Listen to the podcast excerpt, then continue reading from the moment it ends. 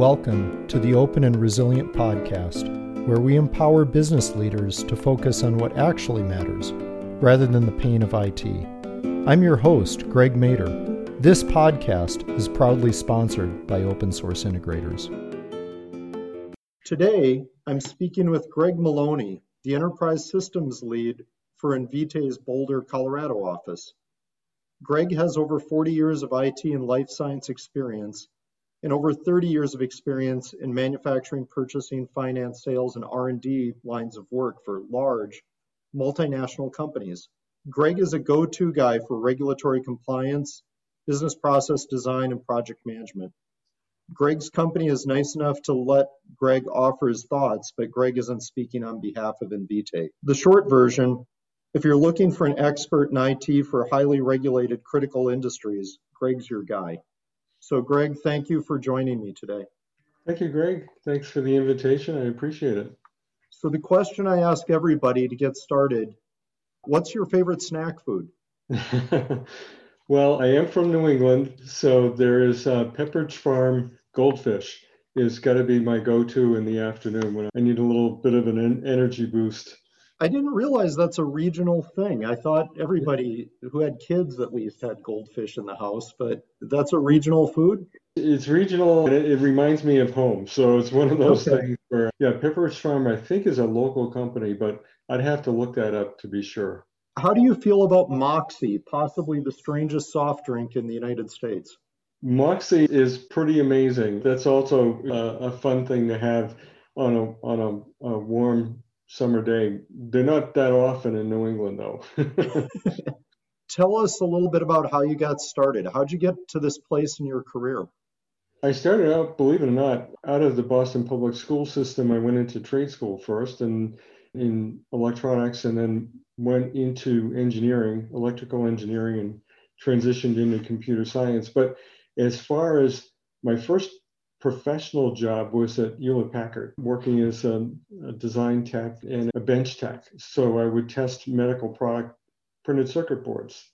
And then an interesting track in that I started to do some dabbling within computer science, went to school nights, finished up my degree, and then at the, the same time, I went into IT management, say around 1990. And then from there, it's been kind of being right in the focal point of the new technology as it starts to emerge, whether it's early cloud, HP was experimenting with that. Philips was doing things with robotic process automation recently, say uh, five to 10 years ago. And so it's been interesting in the career in that I've had a chance to look at some of that stuff early on and understand how it's working. And even Agile uh, project management, iterative project management. That's been really cool to be on some of the projects that are what I call big, hairy, and audacious. Uh, and that's where you learn, and the learning is in the doing, as far as I'm concerned. You've had a career specifically in these more highly regulated or critical sorts of technologies, too. What have you seen that's different between those sort of industries and maybe what somebody's facing in an average IT project? Probably the biggest difference is that the user acceptance testing is really the capstone for any IT project. That is, you have the requirements, you want to make sure that you're fulfilling the business need, and then you have a, a typical kind of end of project testing to make sure that everything's working as it's supposed to. In a regulated industry, the testing actually starts in the beginning. So what you're doing is you're doing things like identifying the requirements and then you have verification points along the way. A technique called a V model, which is uh, you have the requirements coming in and then what you do is you uh, unit test, module test, system test as you're building. I would say the biggest difference between a regular IT project like a web development project, which can use agile and you can make the requirements as you go along. You have to have more of a waterfall-ish approach in a regulated environment. And, and what we say in the industry is water scrum fall is that you create the epics, you understand what the situation is, and then you do sprints. in order to implement it, but then you're testing as you're doing the sprint as well. As a general observation of society now, I think more industries are facing regulatory challenges and not less.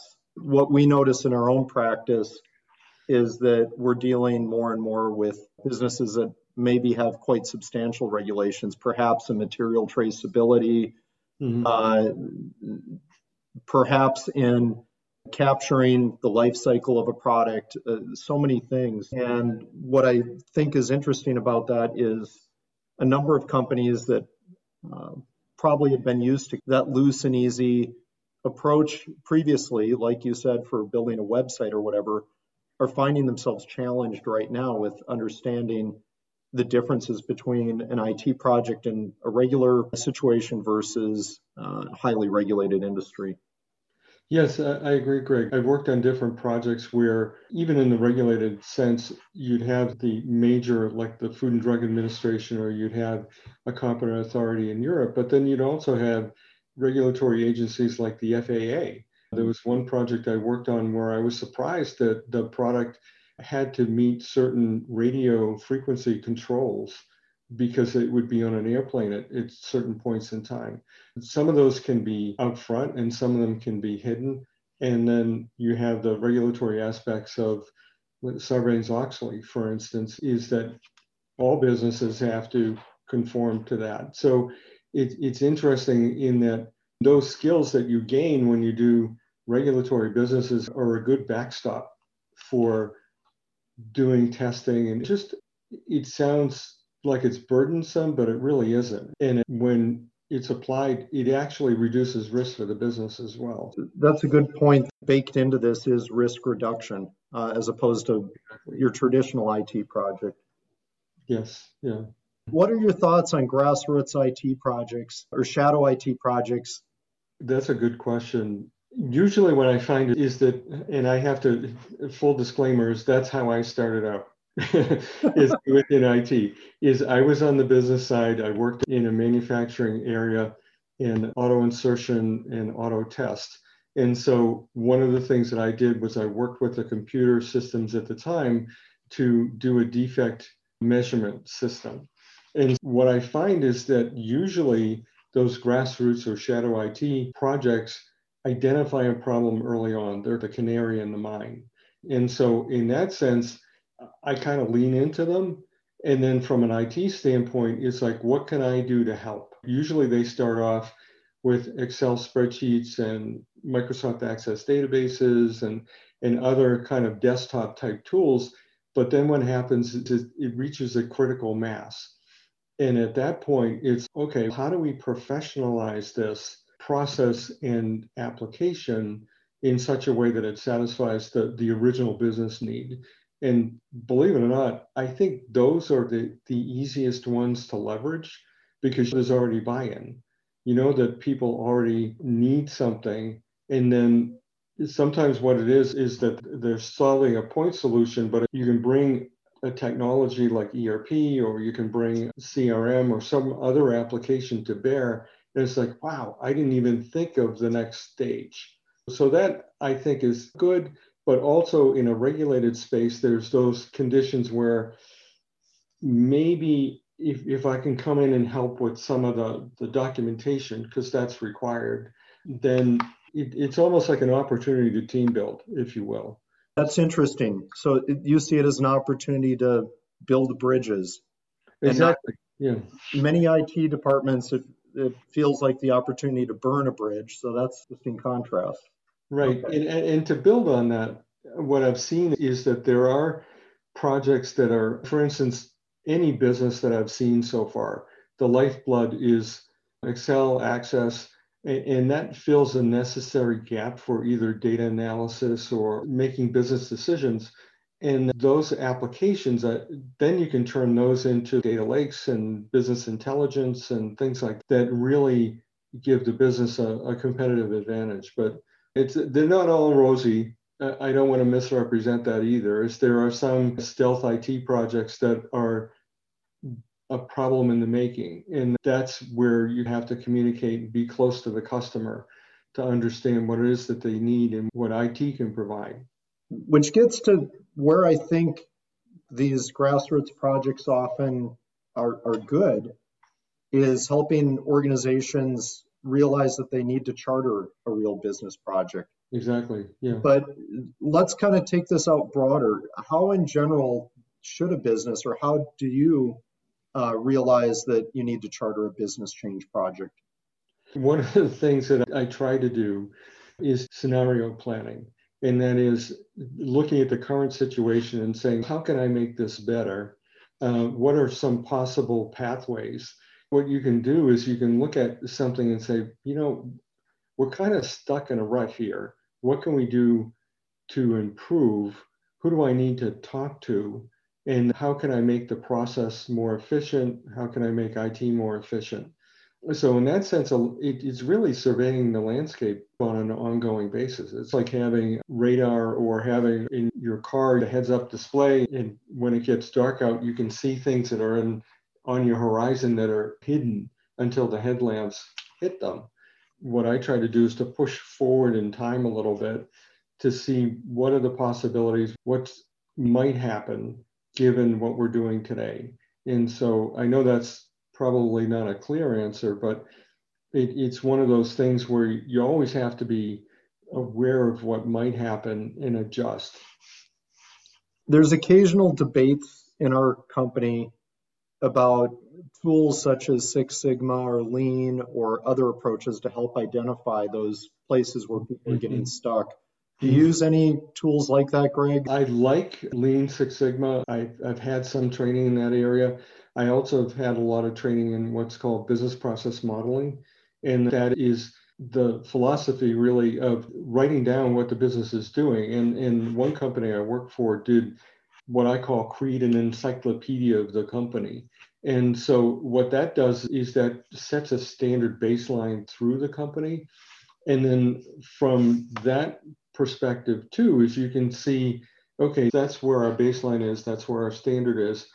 How can I differentiate my company or my process and, and push the company forward? So that's another technique as well as to say, okay, we're in this market niche and, and how can we expand, and improve, and, and uh, get more profit, uh, for instance. So in, in that sense, yeah, lean helps. Certainly the standard quality type approaches like Pareto charting, 80-20 rule, all of those help as well. I like the Kanban approach for project management. I like Agile as well. There are a lot of situations where we don't know the we know the problem, but we don't know the solution yet, and we don't know all of the requirements. And I like the idea of discovering them as you go along. I did a presentation in my former company, and, and one of the things that I say about project management is kind of like making pancakes in the morning, right? One of the things is the first pancake never comes out right. The second one's a little bit better. By the third or the fourth one, it's much, much better. That's just paraphrasing the learning curve.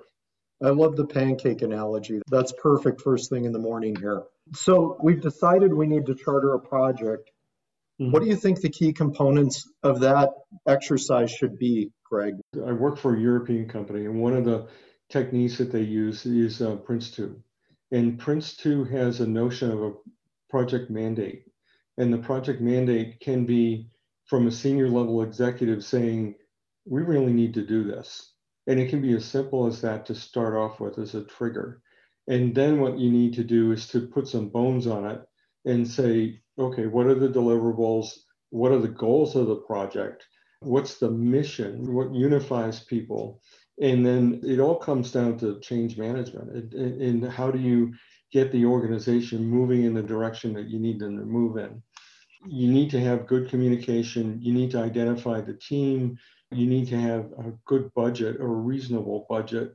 And then you have to have a reasonable timeline, or at least one that you can work with. I do a project plan, they're always changing because things change. You run up to issues, you identify risks, you have turnover on the team. And so all of those factors mean that you have to be nimble. And so there's a certain amount of planning up front to make sure that you have your goal in mind. But then after that, certainly KPIs kick in, key process indicators, and objectives and key responsibilities, which is emerging as a new way to look at projects and, and look at um, achieving goals. What's interesting is in project management, it's the leadership that comes first and, and the communication that comes second, really. Our current uh, situation is that we do a lot with remote teams.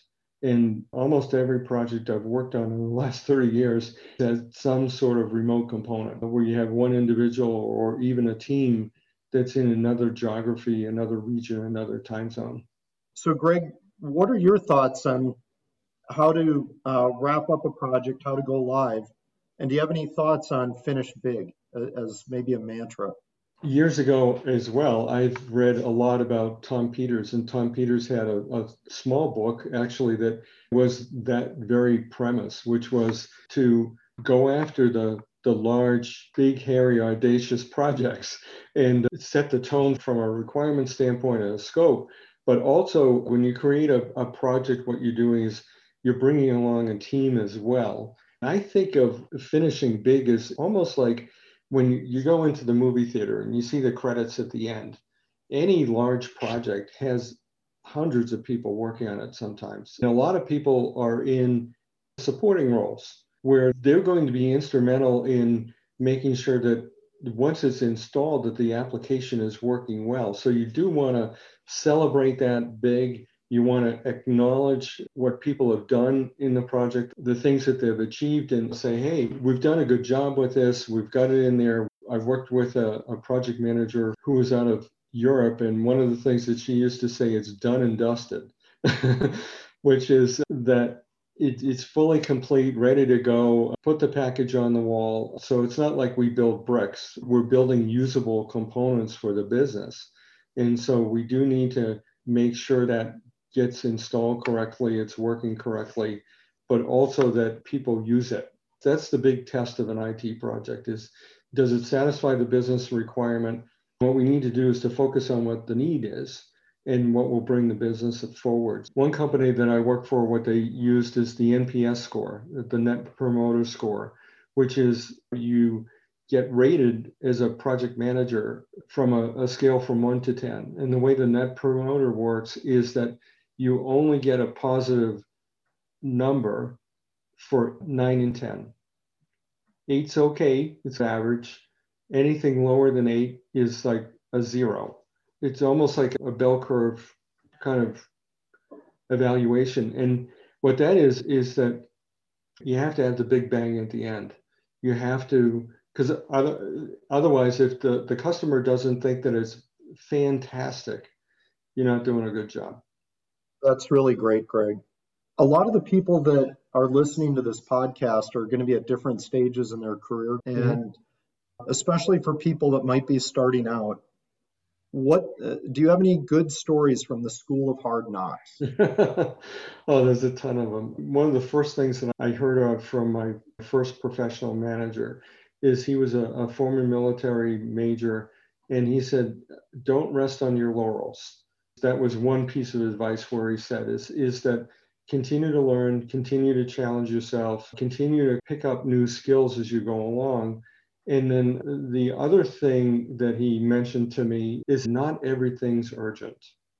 Sometimes problems fix themselves. Just allow time, take a breath, look at the situation, and uh, encourage people to explore the solutions on their own seek out a mentor. When I tell people about mentoring, one of the things that I advise people to do is think of creating a board of directors, people that have different skill sets, diverse personalities, people that you wouldn't normally go to. Sometimes the challenging relationships help formulate your skills better than the ones that are easy. I think you're like me, that you're quite a reader are there any books that you are particularly fond of that kind of help capture the right ethic or spirit, or maybe just practical advice for people in our profession? I, I like to read up and down the project management spectrum. And currently, one of the things I've rediscovered a book, it's called The Theory of Constraints. it's one of those where everything's about a bottleneck. And when you think about the Pareto principle, is that your outstanding problem today, once you solve it, you have a second one that shows up. And then the second one is there. And so the theory of constraints, although I haven't read through the whole book, uh, really deals with once you solve one bottleneck, you may have a different one, and then you have to focus on that one. And so, from an IT perspective, it also affects projects. You have issues and risks, and the top issue may pop up, and then you have to solve that one. I didn't prep you on this, but I'm glad that you're a fan of Eli Goldratt too. Oh yeah, yeah, yeah. He was an incredible person, and I think incredibly generous with the way he tried to share his thoughts and information with everybody. Mm-hmm. So yeah, I'm a huge fan. Yeah, exactly. Greg, I'd like to thank you for being on the podcast. It, it's a pleasure working with you in my real life too, but this was a lot of fun. And I think you offered a lot of great ideas for people who might be listening. So thank you again. Thank you. Take care.